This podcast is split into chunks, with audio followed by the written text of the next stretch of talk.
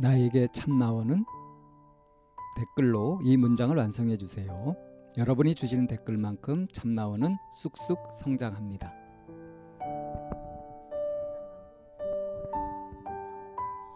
심리 상담 방송 참나원은 청취자 여러분과 함께 만듭니다. C H A M N A O N E 골뱅이 다음점 넷으로 참여 사연을 보내주세요. 사연을 보내실 때 연락처를 남겨주시면 연락을 드리고 일정을 예약합니다. 누구든 마음을 내시면 함께 하실 수 있습니다. 참나원은 여러분의 관심과 참여를 기다립니다. 네, 안녕하세요. 참나원 방송 시작합니다. 오늘의 어, 버추카드 근면입니다. 근면은 꾸준히 그리고 열심히 일하는 것입니다. 근면한 사람은 일을 단계적으로 차근차근 해나갈 수 있도록 주의를 기울입니다. 근면은 우리가 열정을 가지고 탁월하게 일을 완수할 수 있도록 도와줍니다. 근면은 우리를 성공으로 인도합니다. 방쌤 안녕하세요. 네, 안녕하세요. 네, 근면하신 방 선생님. 음, 예, 근면하신 이쌤. 음, 네.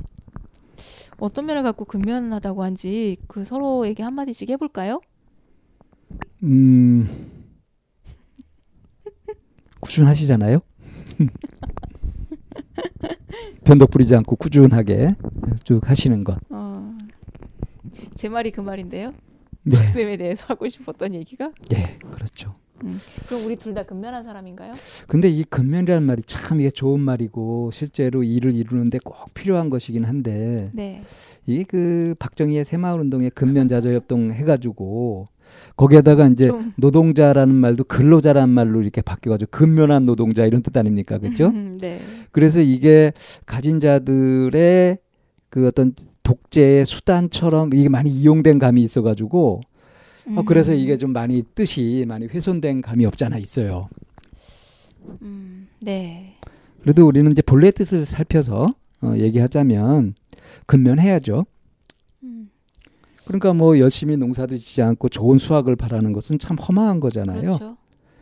이 근면이라는 건 땀 흘리면서 성실하게 꾸준히 해가는 것을 말하는 거니까 그야말로 널뛰지 않고 이렇게 step by step. 예, 시끄럽지 않게 네. 묵묵히 자기 일을 해가는 것 네. 그런 것들이 근면함 아니겠어요? 네. 참 요즘 같은 시대에 너도 나도 잘났다고 하고 막 자기 자랑하려고 하고 하는 이런 좀 미쳐서 날뛰는 이런 시대에 참 근면성이라고 하는 것은 정말 필요한 게 아닌가 싶습니다. 음. 네. 근면이란 단어가 좀 올드하다는 느낌이 들어, 들었었는데 하면서 예, 방쌤이 뭐 새마을 그 운동 얘기를 하니까 아, 상기됩니다. 근면자조협도 아 참나. 시험도 봤던 것 같아요. 이게 괄호 넣기로. 예, 이거 났었어요. 그쵸. 그죠. 아 우리 같은 세대구나. 음. 음, 네. 그러니까 참 이게 그렇습니다. 좀 어? 씁쓸해요. 잉? 네. 자. 근, 근면하게 벌어들이더라도 그 나쁘게 벌어, 벌어들이면 안 되는 건데. 아, 아 이런 거를 한번 시도해봐도 좋을 것 같아요. 근면이라는 단어를 음. 좀더 우리에게 친숙하고 자연스러운 음, 이런 걸로 대체할 수 있는 단어가 뭐가 있을까? 글쎄요. 한번 요즘 우리 뭐 청취자 예- 한번 고민해 주시면 좋겠어요. 열공 그러잖아요. 열공 열공보다 더한 거 있는데 뭐요? 빡공. 빡세게. 그건 좀 너무 나간 것 같은데요. 아 뭐 이런 걸로 해서 좀 어떤 단어가 있을지 한번 다시 생각해 보고 싶다는 생각이 좀 들긴 그것보다는 하네요. 근면이라는 단어를 그냥 쓰되 에, 그거 그런, 그런 저기 오염된 빼고. 것들을 좀 예, 벗겨내고 쓰자 이거죠. 네. 그러면은 이제 우리 이번 주부터 이- 이번 주에는 음, 어, 열린 강좌 세 번째. 예, 열린 강좌 세 번째 네. 행복지압 찾기 네. 자, 행복해, 행복해질 수? 있는 그런 씨앗 네. 어, 그것에 대한 얘기니까 잘 이렇게 들어보시고요. 네. 많이 활용해 주셨으면 좋겠네요. 자, 어떤 내용일지 어, 귀담아 들어주셨으면 좋겠습니다. 예, 그러면 바로 강의 들어갈까요?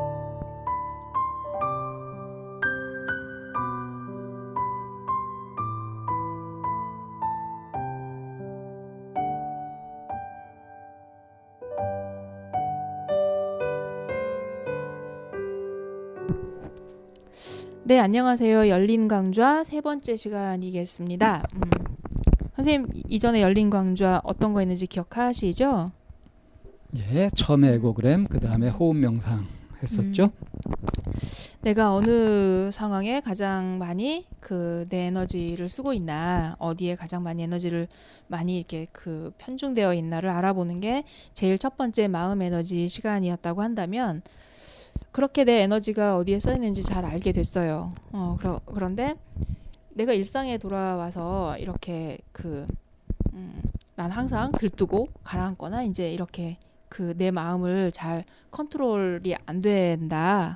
그래서 이제 그거를 그 마음의 에너지를 좀 정리해보고 좀 그 잘 쓸 수 있게 도와주는 게 그 호흡 명상 방법으로 우리의 마음을 좀 그 잔잔하게 여여하게 만들어가는 이제 방식으로 호흡 명상에 대해서 우리가 지난 시간에 안내를 했었잖아요 두 번째 시간에. 예, 어 그렇게 해서 마음도 안정이 됐고 내 마음이 어디에 쓰이는지 이해가 됐어요.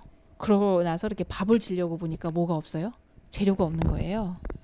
그래서 그 이 재료를 음, 맛있는 밥을 짓기 위한 이 재료를 이제 찾아가는 게 이제 오늘 하는 이제 수업 내용이라고 할 수 있습니다. 이제 이렇게만 아주 추상적으로 어, 음. 얘기를 해놓고 음, 들어가기 시간에는 어, 이럴 때 내 마음은 어떤지 이런 거 한번 살펴보는 시간으로 이제 가져보겠습니다.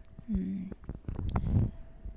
음, 방쌤 저한테 맨날 약속 안 지킨다라고 이제 말씀하시잖아요. 대놓고 이제 이 쌤은 약속 안 지키는 사람, 약속 시간을 못 지키는 사람. 약속이 늦어서 불편해하는 친구를 보았을 때, 그러니까 음.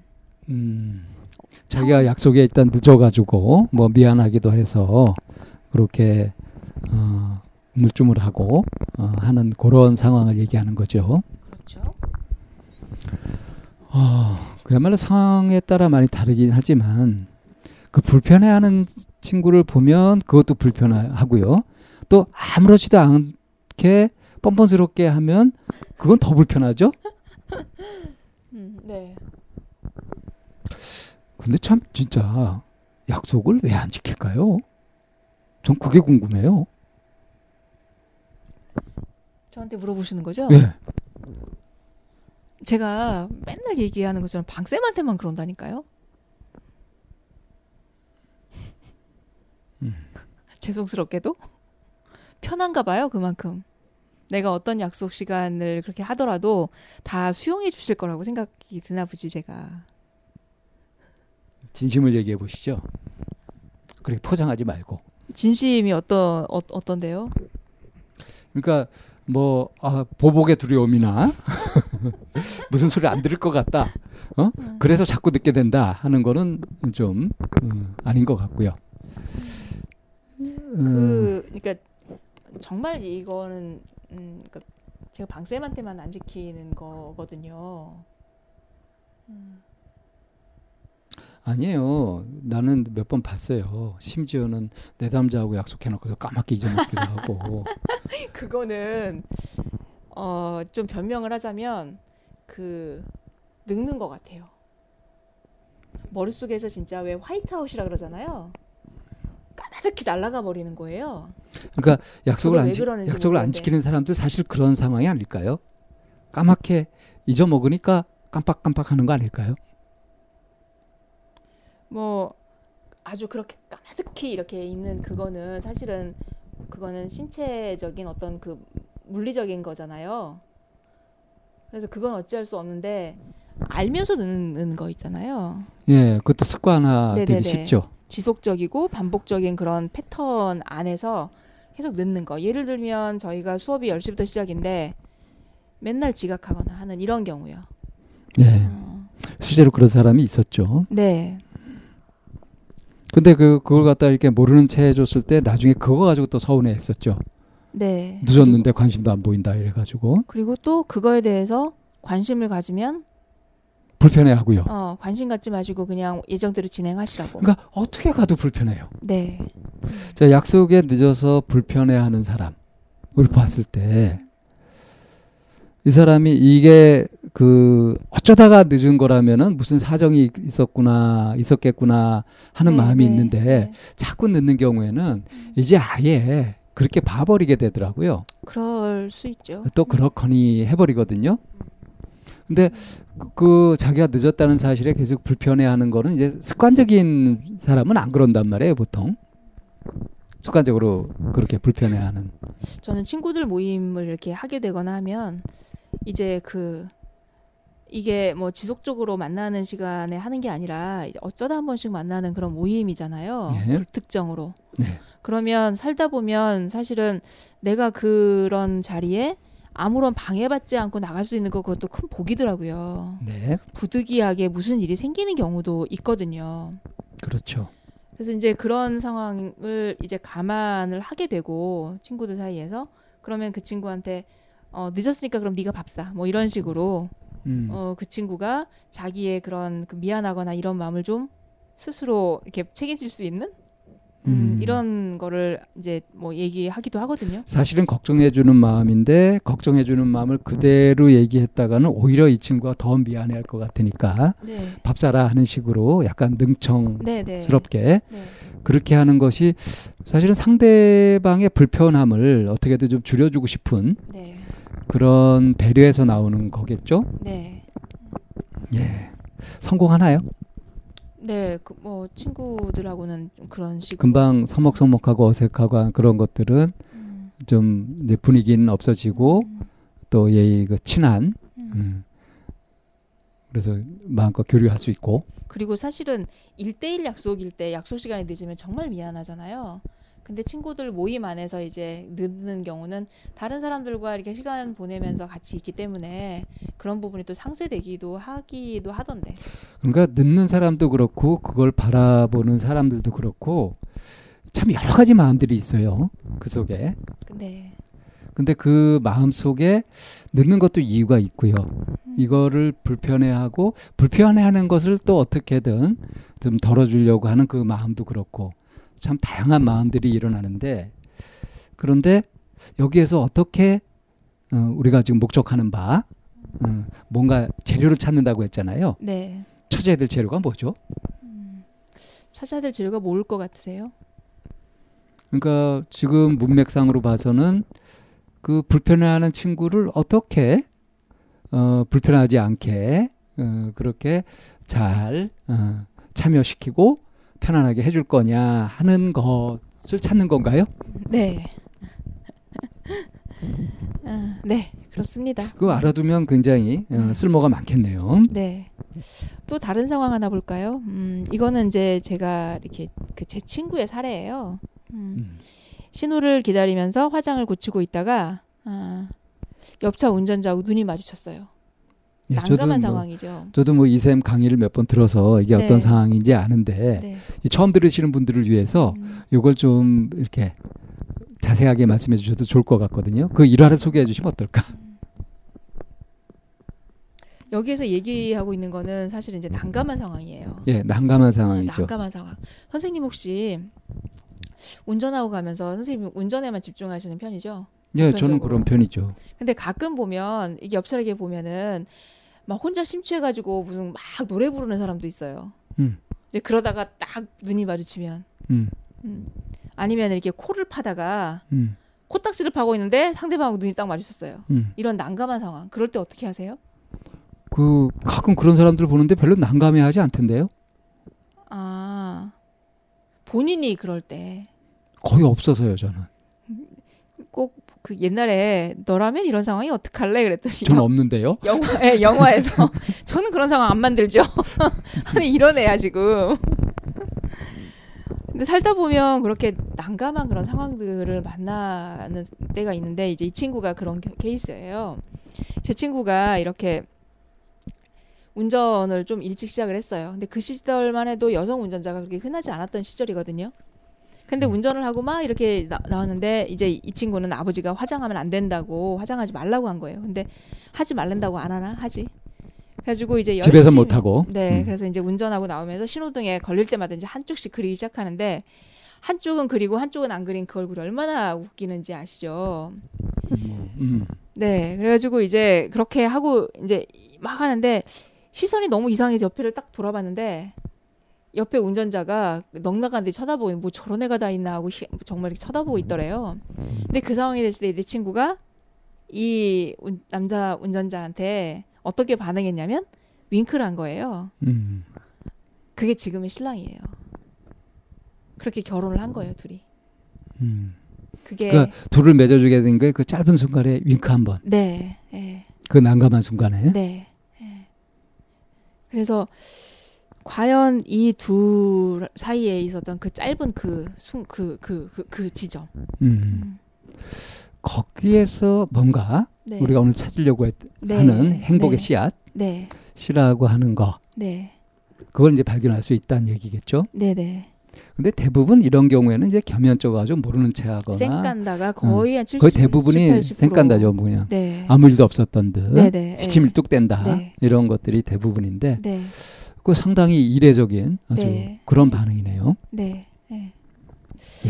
그리고 자. 세 번째 상황 네, 그 다음에 이제 음, 식당에서 계산을 마치고 나오는데 종업원이 아주 밝은 목소리로 안녕히 가세요 하고 인사했어요. 기분 좋죠 이러면 음, 네. 음. 그럴 때 어떻게 하세요, 선생님? 아 잘 먹었습니다 하고 이렇게 나오거나 네. 또는 그냥 이렇게 빈것 그냥 웃고 나오거나 음, 뭐 그러지 특별하게 유별난 반응을 보이는 것 같지는 않은데 이 쌤은 어떻게 하시죠? 음.